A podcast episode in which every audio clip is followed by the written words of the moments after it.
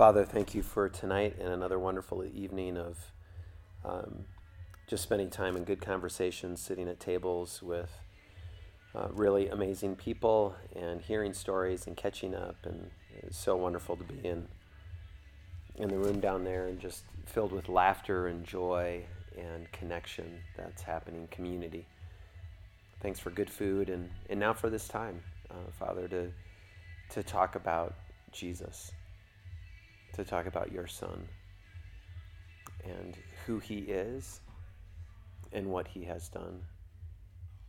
Father, open our eyes to see him in ways that, even though maybe, maybe a lot of these texts are familiar to most of us, um, cause them to be fresh. As, as I was looking at the text this afternoon, that was my heart cry is, um, you know, it, it would be horrible to be bored with Jesus and truth about who he is.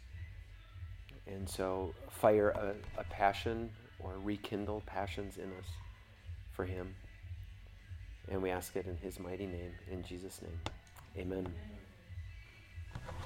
All right, if you're listening to the podcast, uh, just a note to you that there is a link in the notes of uh, the podcast on whatever player you're using, Spotify or Apple, and you can click on that PDF and download the PDF if you want the handout to follow along as you listen um, tonight. Oh, so first, there is yet again a new schedule. Uh, so the schedule over there is new. So if, if you want to know exactly where we're going and on what days we're going there, you want to grab one of those schedules on your way out. Um, we're going to be traveling now to uh, Minnesota to see my Marine son, who's going to be in Minnesota for two weeks for pre deployment leave because he's deploying in April. And so I won't be here on the 3rd. And so just had to kind of redo some of the, the topics. So we're going to be doubling up on some stuff. We'll see. We'll just see where we get. All right. So tonight is the person of the Messiah. Uh, what I'm thinking right now, my hope is that we'll talk about the person of the Messiah tonight. Um, and next week, so focusing on his divinity. Next week, spending some time talking about his humanity, and then on the work of the Messiah Jesus. So last time we considered the problem of sin, and now we're turning our attention to the solution, uh, among other realities of who Jesus is. He's the solution to the problem of sin. Uh, this one who is the God man, Jesus the Messiah, the one who came into this world to save sinners.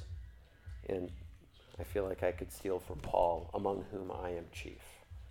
Um, theologians call a study like this Christology. It consists of two main parts the study of the person of the Messiah Jesus and the study of the work of the Messiah Jesus, who he is, in other words, who he is and what he has done. And our hope and our confidence depend on how we answer these crucial questions. Um, right? Part of why this is so important isn't, isn't merely kind of Jesus himself, as it were, but it is Jesus is the foundation of if, if Christianity and everything that we believe and know and understand is like a gigantic tower of Jenga, you pull out the reality, the reality of Jesus as divine, as the Son of God, and everything just comes crashing down. Um, so today and next week, uh, I'm hoping in a couple of weeks, we're going to consider who Jesus the Messiah is and try and draw out some implications for our lives in that. The center of our faith and the source of our hope isn't a creed an idea, an experience, even a church or a philosophy. It's a person, Jesus, the Messiah. Knowing him isn't only the beginning of the Christian life, it is the whole of the Christian life. It is the whole of the Christian life. I, the second week we were here, um, we were renting some bikes to go mountain biking because we had gone Well, we had gone on at least what Minnesotans call mountain biking until you actually come here and then you realize you had never been mountain biking. You had just been biking on a mountain bike. now, we had some up and down and it was pretty cool and I really enjoyed it in Minnesota. But uh, so we were at Subculture and there's a young man that was helping us get set up with our bikes and you know doing all the adjustments to our body and size and all the rest of it. And um, started sharing that he's a buddhist and and then invariably what happens is i try not to you know lead with the fact that i'm a pastor because things can get weird when you do that uh, with some people. And and uh, but then he asked you know what do you do for a living? Why, why are you in colorado and since I try and maintain in some level of integrity, I, I answered that I'm a pastor of a church. And, and we got on this conversation, and he, he was really talking a lot about religion, which isn't, some people can think that that's a bad word. I, I, I don't think that's necessarily a bad word. We, we have a religion. Um, but I told him, I said, you know, really the most important thing that I would love to talk to you about this afternoon is Jesus, because that's at this new church, I'm a, a pastor. I'm a new pastor at this church, and uh, well, that's what we really care about. Like we, we want you to come, and we want you to know Jesus, and then the rest of the things will start to not figure themselves out, but you'll get it figured out with His help. And so that really, and that really is true. It, it's why we've taken to saying that we want we exist to grow one step closer to Jesus. because he is the whole of the Christian life. As believers, we know Jesus personally, which means Christology is deeply practical. Just like all the other theology, we've said it's not, if it's not practical, it's not theology, or at least good theology. When we discuss the person of the Messiah, we always want to keep in mind this great mystery that since the, since the incarnation, the Bible teaches that, this is Wayne Grudem's actually definition, Jesus the Messiah was fully God and fully man in one person and will be so forever. Which increases my love for him just contemplating that reality. So let's start with the deity of the Messiah tonight. Jesus the Messiah is fully God. This is a teaching from both the Old and New Testaments. And it's really overwhelming, this teaching. Uh, you know, as long as we've said this here before. Do you remember when I've said presupposition? You can be a presuppositionalist. Remember that? So that it's okay to admit that you've got certain presuppositions when you're maybe talking with someone about what you believe and the doctrines that you believe. And so I think that the evidence for Jesus is overwhelming in the Old and New Testaments, and that changes my life. But the presupposition there is I believe in the authority and the inerrancy and infallibility the truth of this book, God's Word. So that's a presupposition I have. If you don't believe in this book, then it's hard to kind of listen to the arguments and really be persuaded. But I do, and that's where we're going to argue from tonight. So, first, the deity of the Messiah in the Old Testament. In Luke 24, and there's going to be a lot of Bible tonight, so just get ready if you want to open your Bibles or open on your app. And um, if you want to try and see if you can keep up with the Bible drill and turn to them, or or just write down the addresses in your in your handout. Some of them are included, some aren't. Um, Jesus tells his disciples on the road to Emmaus that the Old Testament is all about him in Luke 24. In the Old Testament, we see prophecies concerning his coming, right? The coming of the Messiah, the coming of the forever King, his triumphant reign. And we learn how he has worked for the salvation of his people from the beginning. Luke 24 44. Jesus told his disciples, These are my words that I spoke to you while I was still with you, that everything written about me in the law of Moses and the prophets and the Psalms must be fulfilled. He's grabbing hold of these Old Testament texts and prophecies. First, we see the Son of Man Daniel's vision of the Son of Man. In Daniel 7, this glorious description of the heavenly throne room, and at the center of this scene is the Ancient of Days, who is seated upon his throne. Just a few verses later, Daniel describes another vision, but this time he sees another figure, the Son of Man. Daniel 7, verse 13. I continued watching in the night visions. Suddenly, one like a son of man was coming with the clouds of heaven. He approached the Ancient of Days and was escorted before him. And he was given dominion and glory and a kingdom, so that those of every people, nation, and language should serve him. His dominion is an everlasting dominion that will not pass away, and his kingdom is one that will not be destroyed. So, um, we're going to build an, an, argument here as we go through the text. Okay, so just, we're going to wait and see. Okay, what does Jesus have to say about these texts? So before you say, well, how do you know for sure that that's Jesus? And we're going to see those connections start to unfold. But here we see the Son of Man receiving worship from all nations and ruling over an eternal kingdom, which I think seems to clearly imply a divine rule. And who is this Son of Man? Jesus conspicuously uses the title for himself as he teaches about him. He says of himself in Matthew 25, 31 and 32, when the Son of Man comes in his glory and all the angels with him, then he will sit on his glorious throne. Do you hear Daniel 7? All the nations will be gathered before him, and he will separate them one from another, just as a shepherd separates the sheep from the goats. We see reference in the Old Testament to the son of David. The story of God over the course of the Old Testament builds this expectation that a son of David is coming who will reign on David's throne forever. One, one thinks of, uh, is it the blind man sitting by the side of the road? Son of David, son of David, have mercy on me. A, re- a remarkable thing that it was the blind man who saw something about Jesus before so many others. We see God promising this son of David who would come to reign on his throne forever in 2 Samuel 7:13. This one, he, he is the one who will build a house for my name. And I will establish the throne of his kingdom forever. And yet this highly anticipated son is described in terms that are unmistakably divine. The king himself sings in Psalm 2:7, I will declare Yahweh's decree. He said to me, You are my son. Today I have become your father. So the son of David is also the son of God.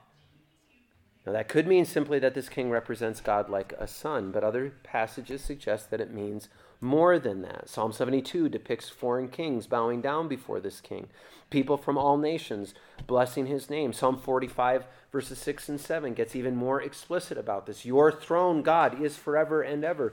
The scepter of your kingdom is a scepter of justice. You love righteousness, you hate wickedness. Therefore, God, your God, has anointed you with the oil of joy more than your companions. The king is referred to as God, and Hebrews 1, verses 8 and 9 teaches that the connection between those, that, that those passages are about Jesus. We see this similarly in Isaiah 9, 6 and 7.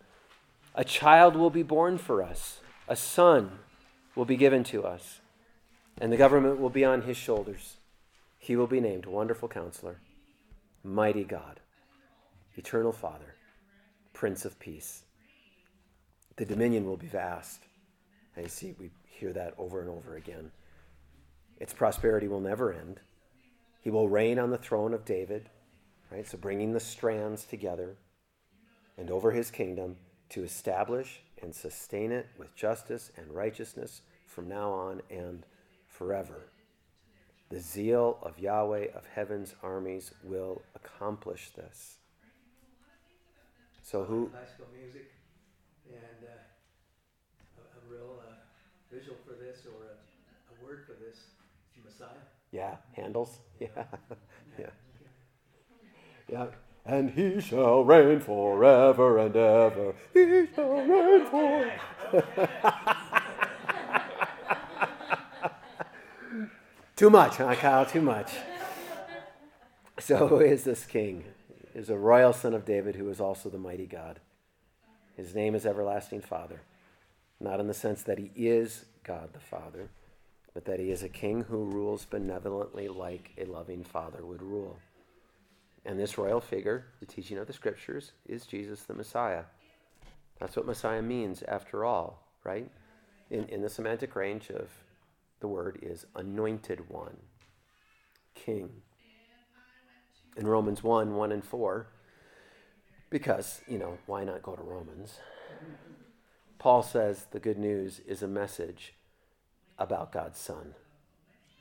Paul, servant of Messiah Jesus, called as an apostle and set apart for the good news of God, which he promised beforehand through his prophets in the Holy Scriptures concerning his Son, Jesus Messiah, our King, who was a descendant of David according to the flesh and was appointed to be the powerful Son of God according to the Spirit of holiness by the resurrection of the dead. have you all seen the movie um, The Nativity? Has anyone seen Nativity? Maybe some of you have watched chose The Chosen. I, I have not watched, but maybe a couple of us episodes of The Chosen. But I, I think one of the things that can be really powerful about movies that seek to tell the story and, and, and do it, you know, as close as they can to the scriptures, and they've got a little bit of funds to have a, a fairly decent production value, and they're trying to honor the narrative, the, the actual story. Um, there's this one spot in the Nativity where an old Hebrew woman, all the children of the village come running in. She's just bought some bread from a little bread seller that's going around to the different homes in the villages. And, and they're all gathering around her as she sits by the fire. And she starts telling stories like this, like stories of Yahweh and, and what he has done and all this expectation for a great king and you know who he is. And, and I think sometimes when we come to our Bibles, we, we don't think of it like that. And and as we work through these texts, I hope that you can think of it like that, that you that there's this amazing Father, Creator, God who is, has sent his son into the world and, and, and we're seeing like these connections as this great King David and these great prophets and all of these prophecies and Jesus is fulfilling all of them and he's doing this amazing work as this person who is the Son of God and the King of Kings and the Lord of Lords and the creator of all things. And it's just really moving to me when you when you allow yourself to be swallowed up in the story instead of I think when I was a kid in, in my 20s and even into my early 30s, it was just kind of all of these propositional doctrinal pieces of kind of like facts and just flotsam and jetsam instead of there's this really rich story that's happening in the world that I'm a part of and I'm getting swept up in. And it allows, I think, to step back, like the wonder of these little children as they're listening to this, you know, saying the text that they've heard over and over again. They're finishing her sentences. To know the stories that way and to be swept up in the stories that way and to pass them on. There's, you know, a fair amount of gray hair in this room. There's grandchildren that are in your lives and pass, like, do your kids sit around? You, are you able to tell the story of Jesus that way? Just natural, because you know it so well. It's amazing. He's amazing. The deity of the Messiah in the New Testament. So how's the Old Testament? Now New Testament. There's this gradual crescendo now. That's kind of what I'm on about. Hopefully, I'm on about this this expectation that's building, right? For a divine Son of God. That's what 400 years in the intertestamental period between our Old Testament and our New Testament, right? That this buildup, this longing, John the Baptizer coming and making declarations, and there hadn't been a prophet, there hadn't been a word from God. So all that expectation is building. Let's look at six ways that this part of history teaches that Jesus is fully God. Number one, Jesus the Messiah is called God. John 1 1 says that in the beginning was the Word, and the Word was with God, and the Word was God. Romans 9 5 calls Jesus the Messiah, who is God over all, blessed forever. Titus 2:13 calls Jesus our great God and Savior, the Messiah. We have so many instances where the words used for God, theos, and Master our King, Kyrios, in the Greek translation of the Old Testament, so we see all of those words, those same words are now applied directly to Jesus. Perhaps one of the most staggering examples of this is Philippians 2:11 where Paul says that every tongue will confess that Jesus the Messiah is kurios to the glory of God the Father. Here, Paul is quoting Isaiah 45 23, nearly word for word. And yet, the one to whom every knee bows and every tongue swears allegiance in Isaiah 45 is none other than Yahweh, the covenant God of Israel. So, for Paul's readers familiar with the story of the language of the Old Testament, the apostle could not be any clearer. He is making the claim that Jesus is Yahweh.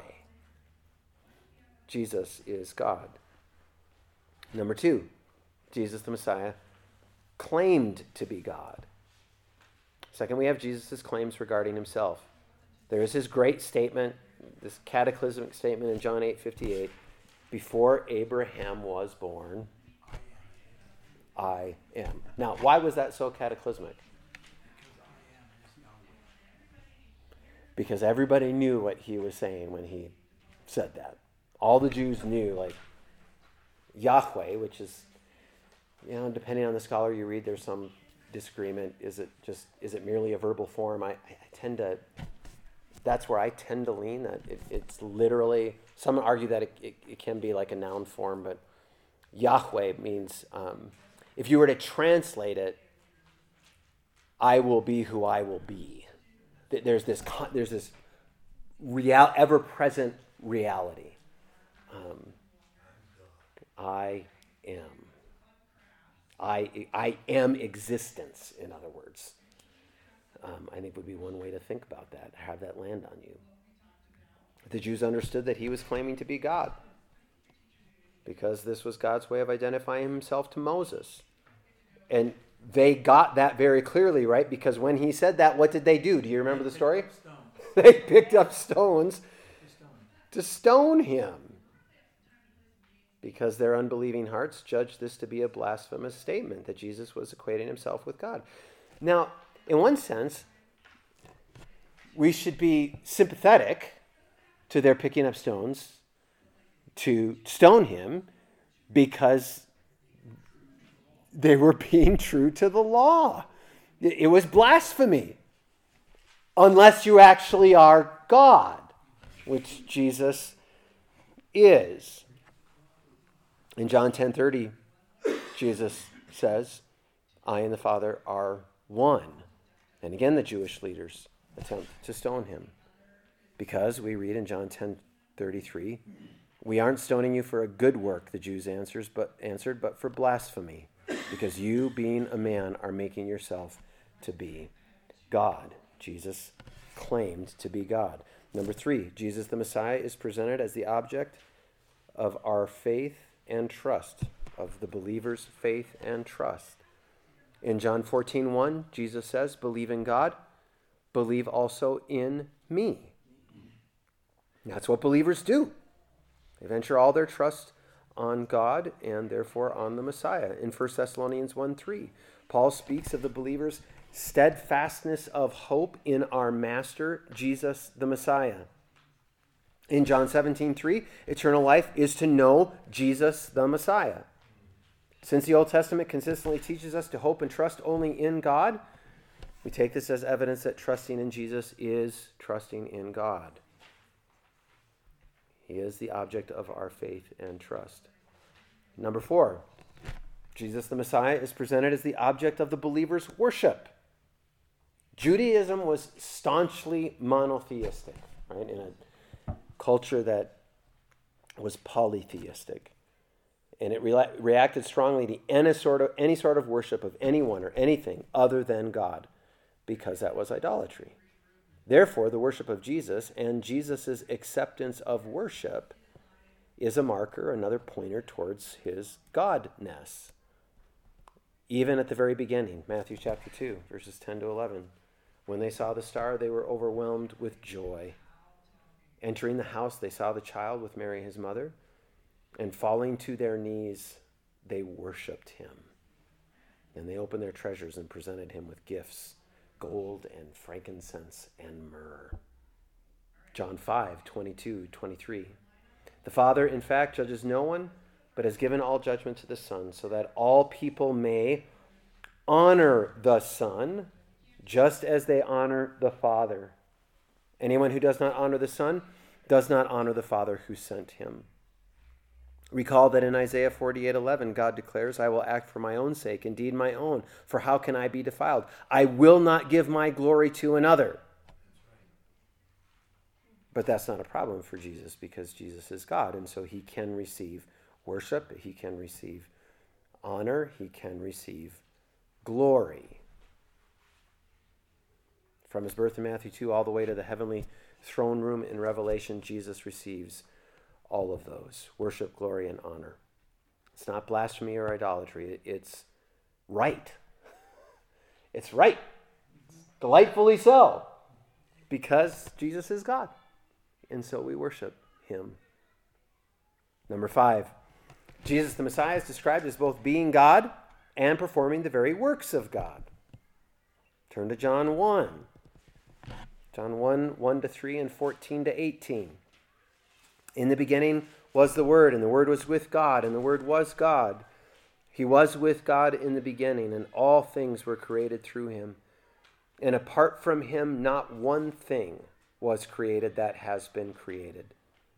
The Word became flesh and dwelt among us, and we observed his glory. This is John writing now, one of his closest friends we observed his glory, the glory as the one and only Son from the Father, full of grace and truth. John testified concerning him and exclaimed, This was the one of whom I said, The one coming after me ranks ahead of me because he existed before me. Which John is that? John the Baptizer. Verse 16 Indeed, we have all received grace upon grace from his fullness. For the law was given through Moses, grace and truth come through Jesus, the Messiah. No one has ever seen God. The one and only Son, who is himself God and is at the Father's side, he has revealed him. Hebrews 1, verses 1 through 4. Long ago, God spoke to our ancestors by the prophets at different times and in different ways. In these last days, he has spoken to us by his Son. God has appointed him heir of all things and made the universe through him. The Son is the radiance of God's glory and the exact expression of his nature, sustaining all things by his powerful word. After making purification for sins, he sat down at the right hand of the majesty on high. So he became superior to the angels, just as the name he inherited is more excellent than theirs. Colossians 1:15 following. He is the image of the invisible God, the firstborn over all creation. For everything was created by him in heaven and on earth, the visible and the invisible, whether thrones or dominions or rulers or authorities. All things have been created through him and for him. He is before all things, and by Jesus, all things hold together, including us, because he is the head of the body, the church. He is the beginning, the firstborn from the dead, so that he might come to have first place in everything. For God was pleased to have all of his fullness dwell in Jesus. And through Jesus, to reconcile everything to himself, whether things on earth or things in heaven, by making peace through his blood shed on the cross. Fires me up, brother. This is the Word of God. This is the Word of God. And we're going to meet Him someday. Amen. We're going to see Him face to face. When, when you hear these things, I just, my heart's just like, Maranatha, come right now. I had my little triple berry cobbler thingy and I'm ha- I'm ready, Jesus. Like, let's go. Like, come. Jesus the Messiah is assumed to have been pre existent as the eternal Son of God prior to his incarnation. This is an important point because it emphasizes that God the Son has always existed. It is not that Jesus, a human being, became God somehow, say by a miraculous birth or some kind of marvelous baptism. No, it's the other way around.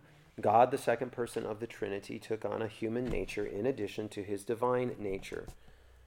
The incarnation is not subtraction, but addition. And we, we've talked about that before. That's where words fail. It's like it's this hard, it's this hard thing when we, we talk about the attributes of God, right? That that He never changes. He's all always been the same. There's no shifting or turning or, of shadow, and and yet we can say, in some sense, there's been addition. so this tension that we have. We see this in a passage like Philippians 2 6 and 7. We talked about this a little bit the other night. Adopt the same attitude as that of Messiah Jesus, who existing. So, so Paul's, Paul's talking about, right, this is how we can learn. There's, there's another aim in this text, but, but what we see in the text is information about Jesus and the incarnation. He's talking about humility. I, I, I want you to, that's his point, and he's grounding that we need to be humble by following the example of Jesus. And then he describes, well, how is humility, humility expressed by Jesus? Who, existing in the form of God, Philippians 2 6, did not consider equality with God as something to be exploited. Instead, he emptied himself. And these are really important things to understand exactly what's going on here. By assuming the form of a servant, taking on the likeness of humanity and when he had come as a man. Um, It's hard. How do you empty yourself but not lessen yourself? yeah, You're still, you're still right. Yeah, yeah. So um, I started on on my website on um, Ash Wednesday. I'm posting something every single day, reflecting on this season of of Lent, the, the season that's headed towards Holy Week. Um, I'm doing study for my own soul in my morning liturgy and just sharing a little bit of that overflow. The, the other morning, uh, I posted something from uh, Hugh Martin. So this was Hugh Martin lived from 1822 to 1885. Uh, this was roughly in the 60s, I think, when, when he wrote this and I, I want you to hear his words because what he's trying to do, because this is what has been so good each morning, these mornings, to, to meditate on who Jesus is. It's part of the liturgy as I head towards Holy Week, who Jesus is, what he's doing, what, what is bound up in the passion of the Messiah, right? As a way to get my heart just really full for Holy Week. Um, Here's, here's what he says as he tries to paint this picture of what was happening in the incarnation of our King and our Savior Jesus. For while he is eternally in the bosom of the Father, as for us, so, so that was his state, eternally in the bosom of the Father. As for us, each of us was as one cut off from him cast out from his presence, wrapped up in his own curse. That's right. We came into this world cursed. Even thus, poor did Emmanuel, this is a little bit Yoda like, even thus poor did Emmanuel become for us. Thus cursed did the Blessed One submit to be.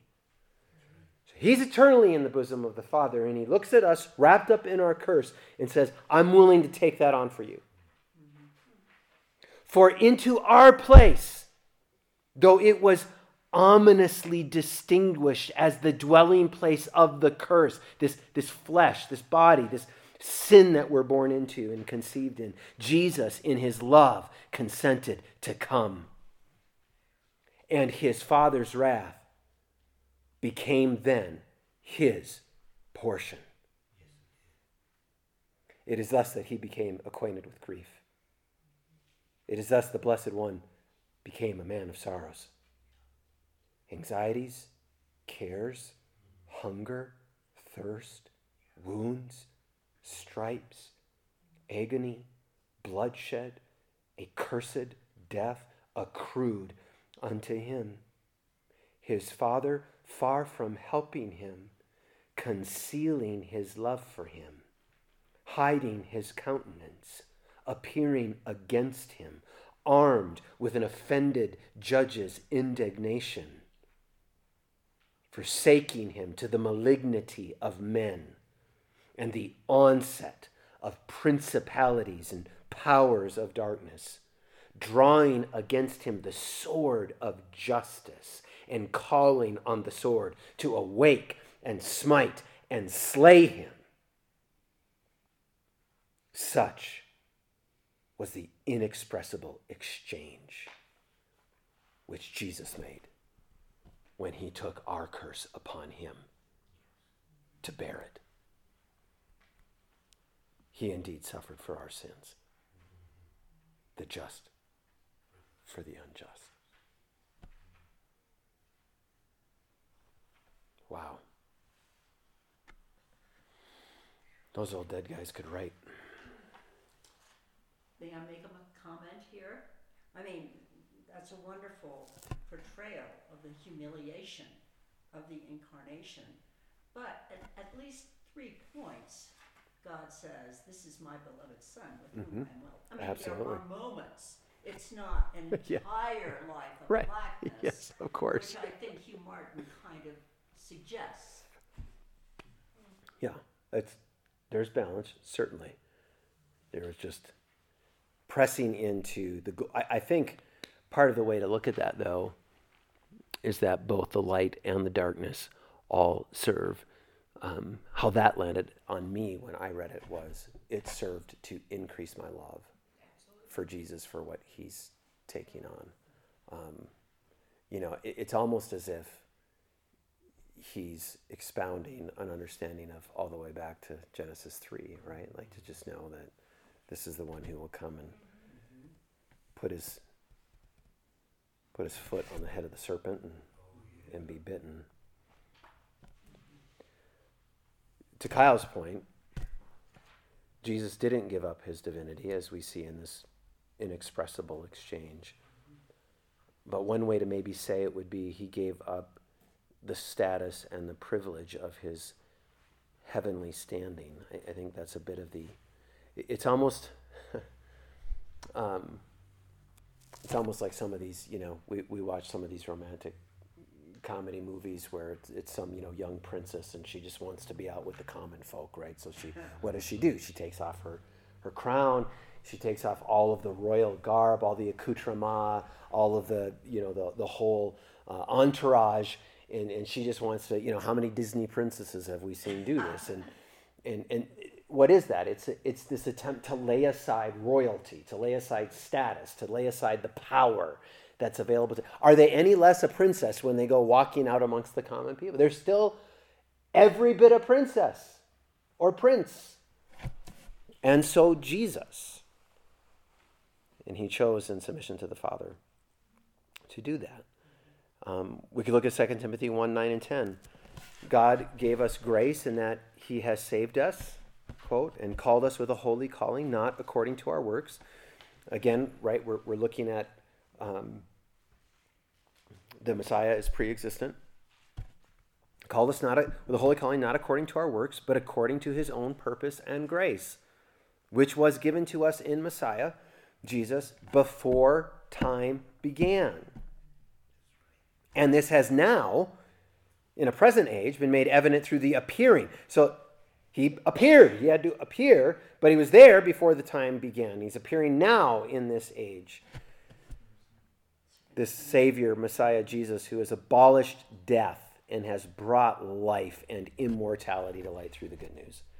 In these passages, Paul isn't trying to demonstrate the pre existence of the Messiah. He's arguing for something else on the basis of a commonly held belief in the Messiah as the eternal Son of God.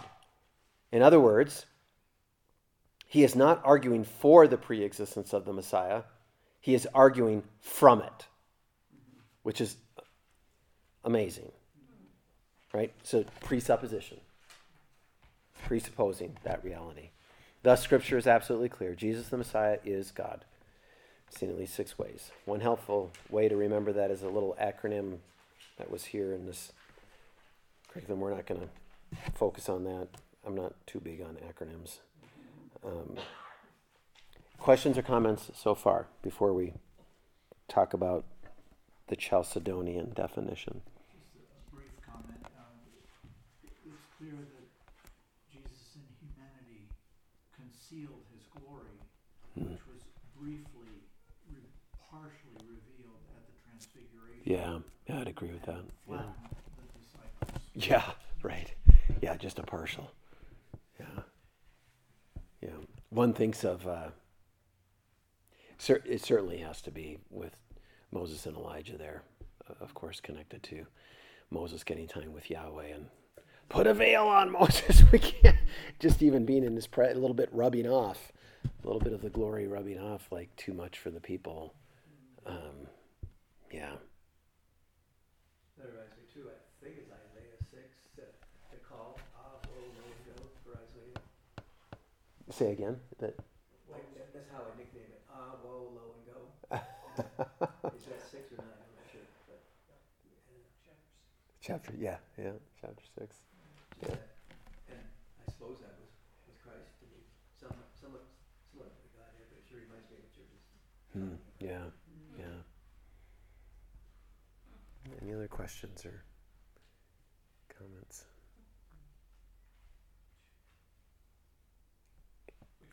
and maybe the rare times we do see God move tangibly. Um, I'm incredibly thankful and humble and blessed. I think I can point to three specific times in my life where I've seen God directly intervene, where the Holy Spirit was moving, and it's it's terrifying Hmm. it's terrifying. I mean, in a beautiful way, but you are along for the ride. and you have just the smallest little sense of God's power Hmm. when you, it, it, which is why I, when people when I hear people say, you know, Holy Spirit, bring you know, bring revival, and I'm like, it's terrifying. You know? just understand even the littlest bit what you're asking for. I'm not saying it's a wrong request. That's not what I'm saying. When God moves, it is just overwhelming how easy he makes whatever he chooses to do what looks insurmountable to us as humans and it's just Yeah, it makes me think of when you say it, a, a couple of instances in the scriptures, right? Like Jesus talking about, hey, uh, just like the wind blows where it will, it, it will blow where it will. And, and isn't it in Acts, the, the foundations are shaken when the, like literally shaken. And, uh, and yeah, so be careful what you wish for is, is the old cliche. when the Holy Spirit moves it is it's it sticks with you I mean I still Yeah. remember it vividly but in the midst of the excitement it is terrifying Yeah. it is terrifying yeah. I remember when I got saved, like I just opened my Bible, bam, I, it, wow. wow. I'll never forget it, sitting at that kitchen table, just, just, man, Hmm. gosh, yeah, when he moves, he moves, Yeah, that's for sure. yeah. Hmm. It's good, friends. sorry there's a sales pitch by the way for testimonies in the church Oh, yeah. other people's stories Are are, powerful. Yeah. no so. Paul Jansen I know you've got stories Share them. like maybe not right now As you can imagine, the question of how Jesus has both a divine and human nature in one person has led to some measure of thought over the centuries by theologians and believers, which would be an understatement. And when rightly pursued, it's led to considerable delight. Um, it shouldn't, it should bring delight, right? There should be joy in our theological pursuits. We believe this is because it is the evident teaching of Scripture that there is both a divine and human nature in one person, in Jesus. Next week, we're going to think about the full humanity of Jesus. But right now, having considered his deity, it could be helpful to look at a key historical statement about his divine and human natures. It's called the Chalcedonian definition of 451 AD. It's included there in your handout, and many Christians have agreed on this statement uh, for centuries because they've recognized that the person of the Messiah is a critical doctrine. As I said at the beginning, if you get Jesus wrong, everything else falls out of place.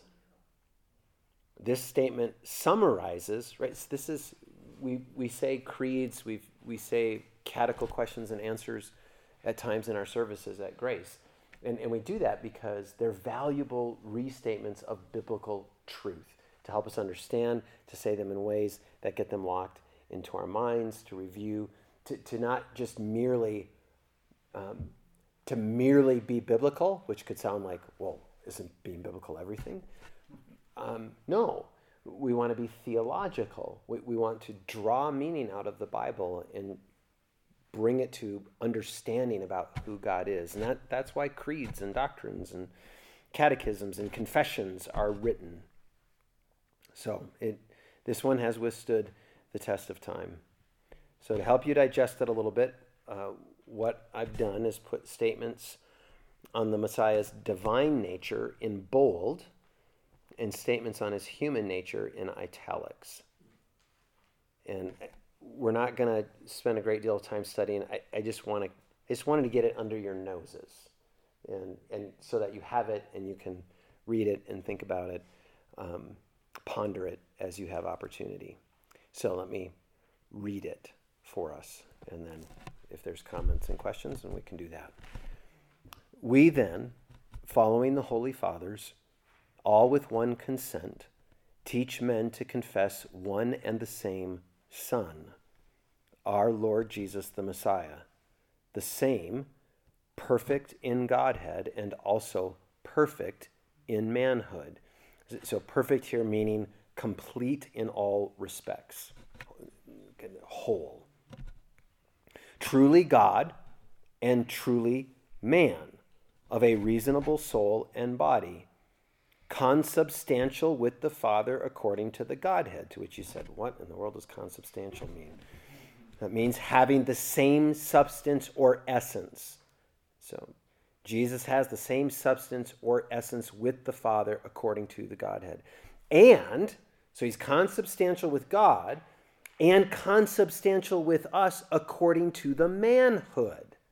In all things like unto us without sin begotten before all ages of the Father, according to the Godhead, in these latter days, for us and for our salvation, born of the Virgin Mary, the Mother of God, not in a Roman Catholic sense, Mother of God, but in a simple biological reality of that's how Jesus came into the world, conceived of the Spirit in Mary's womb, according to the manhood.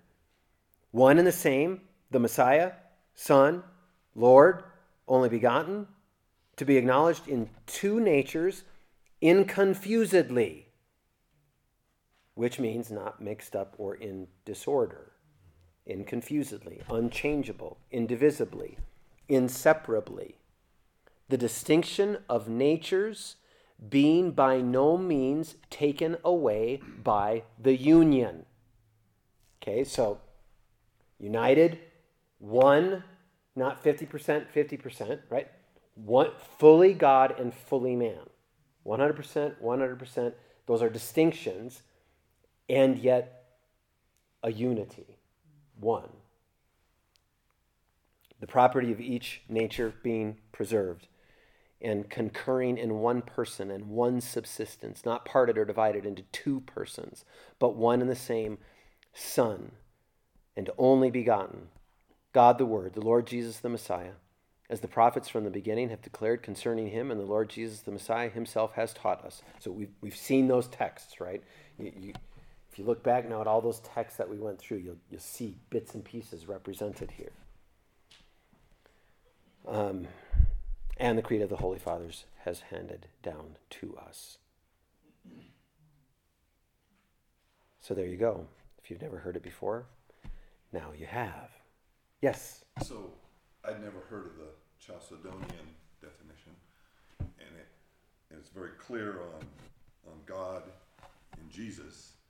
Did it also expand or have a definition that brought in the Holy Spirit and the Trinity? Does someone know? The, I don't actually know the answer to that. That's a great question. This is just, this is just the Christological point. Yeah. So there's. The, the, the Chalcedonian doctrine, doctrine is way bigger than this. Yeah. Right. Okay. Right. And and so my question is, did it expand and On the Holy Spirit On the and Holy Trinity Spirit. as well. Yes, it did. Oh, wow. This, like when you, when we do the Apostles' Creed on Sunday morning, It's a great expansion of the It is, Apostles' Creed. and, and it's, this is much more than that. Part of it is because understanding has grown, I guess, maybe. Mm-hmm. But part of it, and, and Matthew can speak to it, much of this is reaction to heresy, Right. Yeah. to of course. mistruth. And Yes. so that's why the Great long- point. Yep. That's why so many of these little subpoints are direct responses to whoever origin, Yeah. whoever you want to talk about. There were challenges to the deity of Christ. There were challenges, Yes. even a comment about of reasonable soul and body. Mhm. I it just, I mean, this is what I did in college too. Thirty-two hours of it, more years. But um, yeah, the later into the different creeds you get, more detail Oh. because Yeah. they're reactionary. Yeah. Not That's that's a great point to bring it. No. No. But yeah. But to correct error. Yeah. It's a great Well, point. Think about Paul's letters. They're there to correct errors too. Right. Yeah. And John's letters. I mean, that's going on from pretty much day one. Yeah. Yeah. That's helpful. Very helpful. Thank you. Hmm. All right. Point five. Roman numeral five. The importance and beauty of the Messiah's deity. So, what's the point? What you know? Speaking of reactions, what should our reaction and response be? Is but to see the Messiah, the Messiah's deity as both supremely important and to see his deity and him as beautiful. When we rightly understand the person of the Messiah, it should lead us to joy and confidence and worship. So, why does it matter? Number one, the deity of the Messiah matters for revelation. God hasn't merely sent us a prophet, messenger, or press secretary. He hasn't just given us a book, He has given us Himself.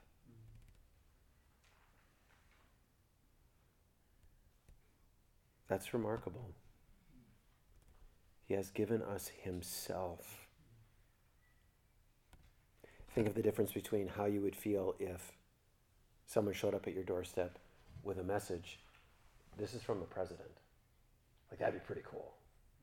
Regardless of your political leanings or, want a letter from or, or party. I still think it would be pretty cool to get a letter from the president of the United States.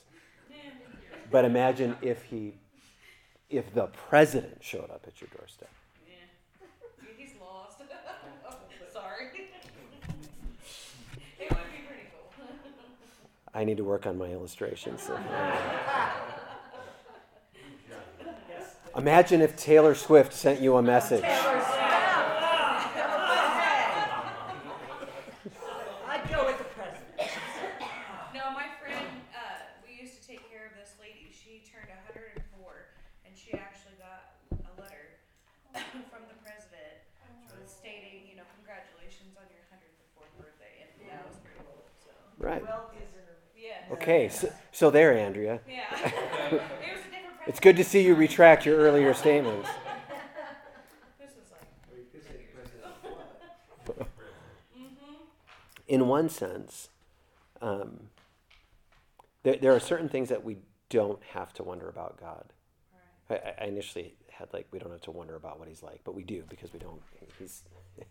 I can't get my arms, mind, anything around him. But there's so many things that we we don't have to wonder about. Um, we read it earlier in Hebrews 1 long ago and many times in, in many ways. God spoke to our fathers by the prophets, but in these last days he has spoken to us by his Son. So that deity matters for the, the revelatory work that God is doing. John 1:18 No one has ever seen God, the only God, who is at the Father's side. No one has ever seen God. Should pause there. No one has ever seen God. The only God who is at the Father's side has made him known. So Jesus is we want to see the Father. I'm here. Don't you? You have seen the Father. I'm here.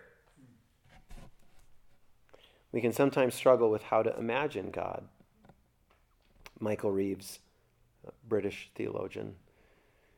For all our dreams, maybe our dark and frightened imaginings of God in our sinfulness, there is no God in heaven who is unlike Jesus. Anyone who has seen me has seen the Father, he said. God cannot be otherwise. So we see Jesus, we see God. We don't have to be afraid in him. If you want to know God, look to Jesus the Messiah. He is God in the flesh, which you know means we need to re- read our Bibles to state the obvious. To, to not to, to just be hungry to ask god make me hungry for the scriptures to see these pictures and images and to listen to people who have skill to unpack them for us and, and reveal and like part of what we want to happen when we talk about him and when we ponder him and we meditate on him and we share on him. I've, I've so often thought of, you know, it's the old Star Wars movie, right? You remember when, when R2D2 gets sent by Princess Leia to Obi-Wan uh, Kenobi and the little hologram of her comes out, right? Like, help us Obi-Wan Kenobi, you're our only hope.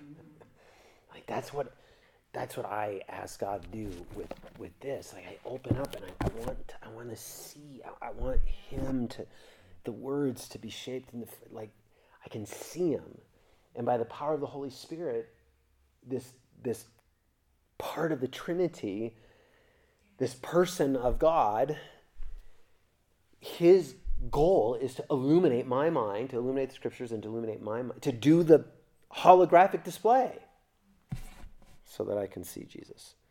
The deity of the Messiah matters for salvation.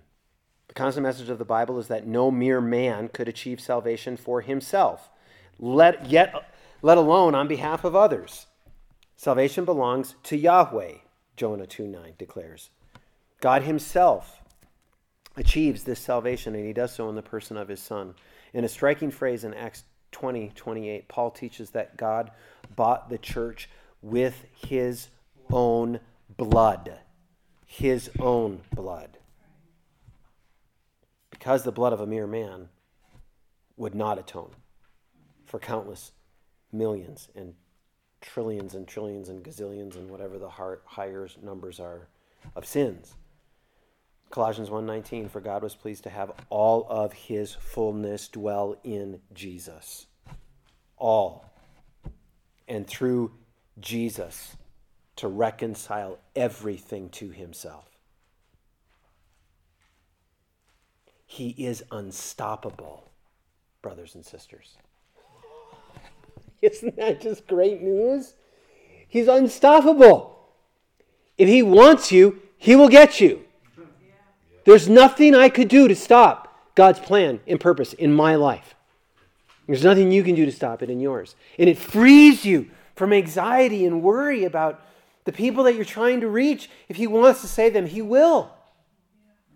I mean, he, of course, we feel the weight of that. Of course, we feel a sadness if they don't see Him, yes. But we're to throw that right back onto God and just say, okay, I know that you will get those that are yours. Every, you know all of your sheep, and when they hear your voice, they'll come.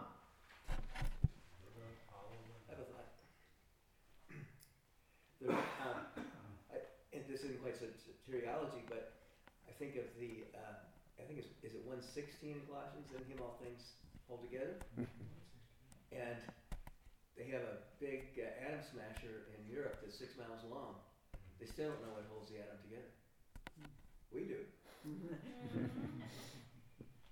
Awesome. I've been to a particle accelerator actually. Only the God man could serve as the perfect mediator between man and God, 1 Timothy 2 5. Jesus didn't merely die as a good example. He died as a sinless sacrifice. he's a good teacher. Well, that really doesn't do much for my eternal soul. He died, the righteous for the unrighteous, 1 Peter 3:18, that he might bring us to God. Amen. And his resurrection proves his divinity as Hebrews 7:16 teaches. Jesus is our high priest by the power of an indestructible life. the true superman. This means that sin stained rebels like us have a sure and steady hope, an anchor for our souls. Our salvation doesn't come through higher consciousness, positive thinking, religiosity, the five pillars of Islam, the eightfold path of Buddhism, all of which assume that human beings can basically be delivered from our plight with enough discipline and devotion. God Himself accomplishes and guarantees our redemption. That's our only hope. Trust in the Messiah, and you will never be disappointed. Number three, the deity of the Messiah matters for the Christian life. Our salvation is not some sort of get out of hell transaction. It is not. It's a transformation of who we are. We go from being represented by Adam to being united with the Messiah. Jesus, the Messiah, is in you, Paul tells the Corinthians. The Messiah dwells in us by his Spirit, and that is why we can walk in a way that is pleasing to God. We're going to see this on Sunday, Romans 13. Let us walk. Let's, let us put off depravity and shed all of this darkness, this, this night kind of activity. And let us put on armor of light. And how do I do that? By putting on the Lord Jesus Christ making no provision for the flesh to gratify its desires. So it what does that say? There is endless possibility in my life because I've put on like like clothes, like really really good clothes. I've put him on. That's how Paul talks in Corinthians. Put on love and humility and peace and joy. And we're Coloradans. We know how to layer. Romans 8, 10, and 11. Now, if the Messiah is in you, the body is dead because of sin, but the Spirit gives life because of righteousness. And if the Spirit of Him who raised Jesus from the dead lives in you, and He does, then He who raised Messiah from the dead will also bring your mortal bodies to life through His Spirit who lives in you. Amen. So take heart as you struggle against sin and temptation. You when you were regenerated, you became a new person empowered by the Spirit of Jesus. Sin is never inevitable for the Christian, it no longer defines us. It's not the defining characteristic of who we are. Jesus defines us. He is the defining characteristic of who we are. Take hold of your identity, family. And then know and adore the Messiah. That's how I want you to walk away from everything we talked about today in relationship to Jesus. We should seek to know the Messiah. John Owen, you love him not because you know him not. You love him not because you know. So if, if you say, my, my passions feel so inadequate for Jesus, I, I, I don't feel strong affection, I don't, I don't feel love how well do you know him? How much do you think about him? Let me give you one more meditation from my musings, my Easter musings. This is John Calvin. And I'm giving this to you as an example. Don't. you should do this.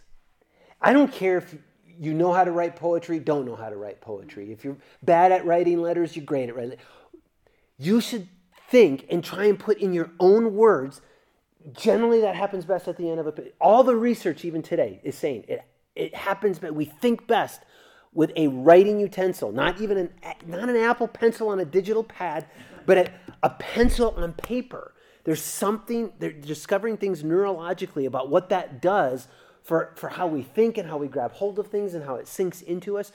So just start, read about Jesus, and then try and put in your own words, address him when you do it. Or how would I explain to my grandchild what I learned about Jesus today? Write that down. This all that Calvin is doing here.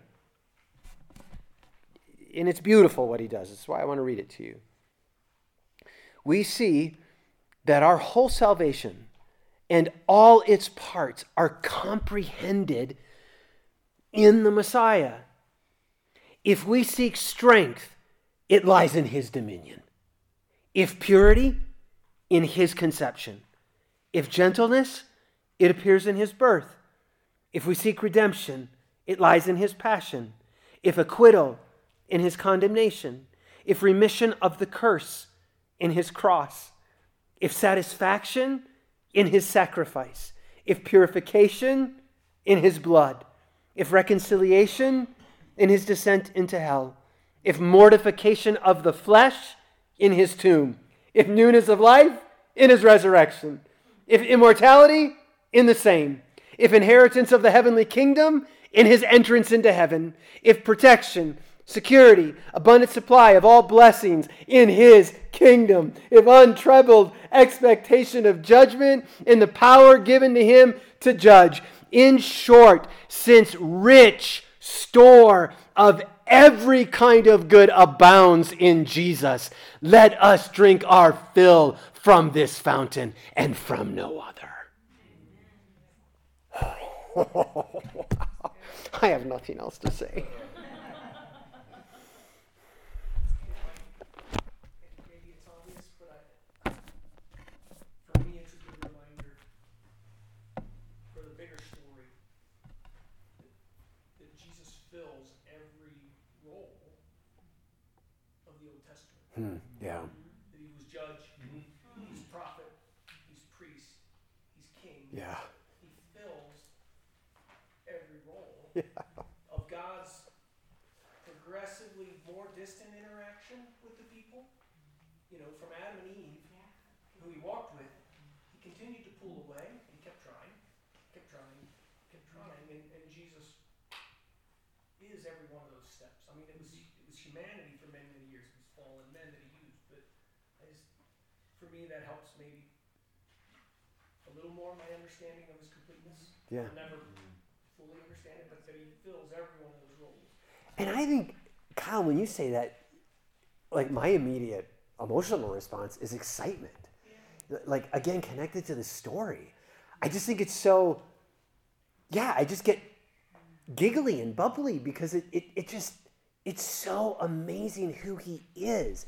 We, we, we should so, we should so be outshining, like, people who can talk all day about Patrick Mahomes or Tom Brady or right like and there's a certain rightness to that. I mean, if you are a Chiefs fan, man, look at this guy. We got this guy and he can do this and he can do that and like no-look passes and he can run and he scores the touchdowns and three Super Bowls of the last four and he's been in every AFC championship and we're just like, yeah, you know what? Our guy defeated Satan. Our guy takes care of.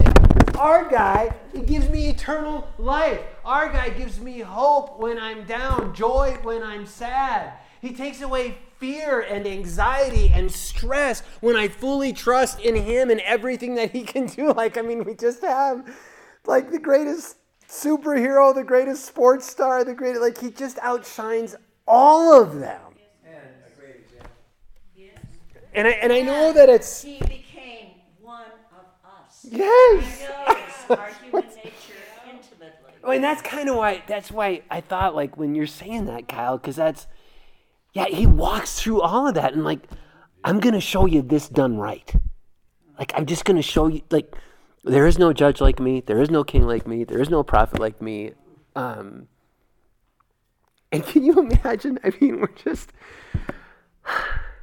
someday I'm gonna look out at you know, some ocean, whatever we're calling the Atlantic in the new heavens and new earth. Maybe we're still calling it the Atlantic. And I'm just gonna, I'm just gonna, you know, set my appoint. However you set the appointment with Jesus. You know, however hundreds of millions of people, billions of people over the ages have been saved by Him. Like, and I'm going to get to throw a chair, which you like, because he's a great carpenter, right? Like, he's going to teach me how to, th- how do I make a chair? Let's make a chair together. And we're going to talk. That's going to happen. It's going to happen. You get to cook with them, Suzette. Like, let's do a meal. Let, just, we're going to feast with him. We're going to drink the best wine and the great. Ah, anyway. Father, thank you for tonight. And Jesus, thank you for being everything you are and revealing glimpses. Like, like Claude reminded us of the Transfiguration, it, it, like one of the truest glimpses, and, and they just, Peter just fell down and didn't want to go anywhere. Just immediately wanted to build tents and stay. And um, we're just so we're so excited for the day when faith will no longer be necessary and we will see you face to face. What a day that will be. Thanks for these dear friends, just for their involvement tonight and participating, giving comments, asking questions. It's such a joy to learn together. Um, continue to cause us to go deeper into Jesus, Father. And it's in His name we pray. Amen.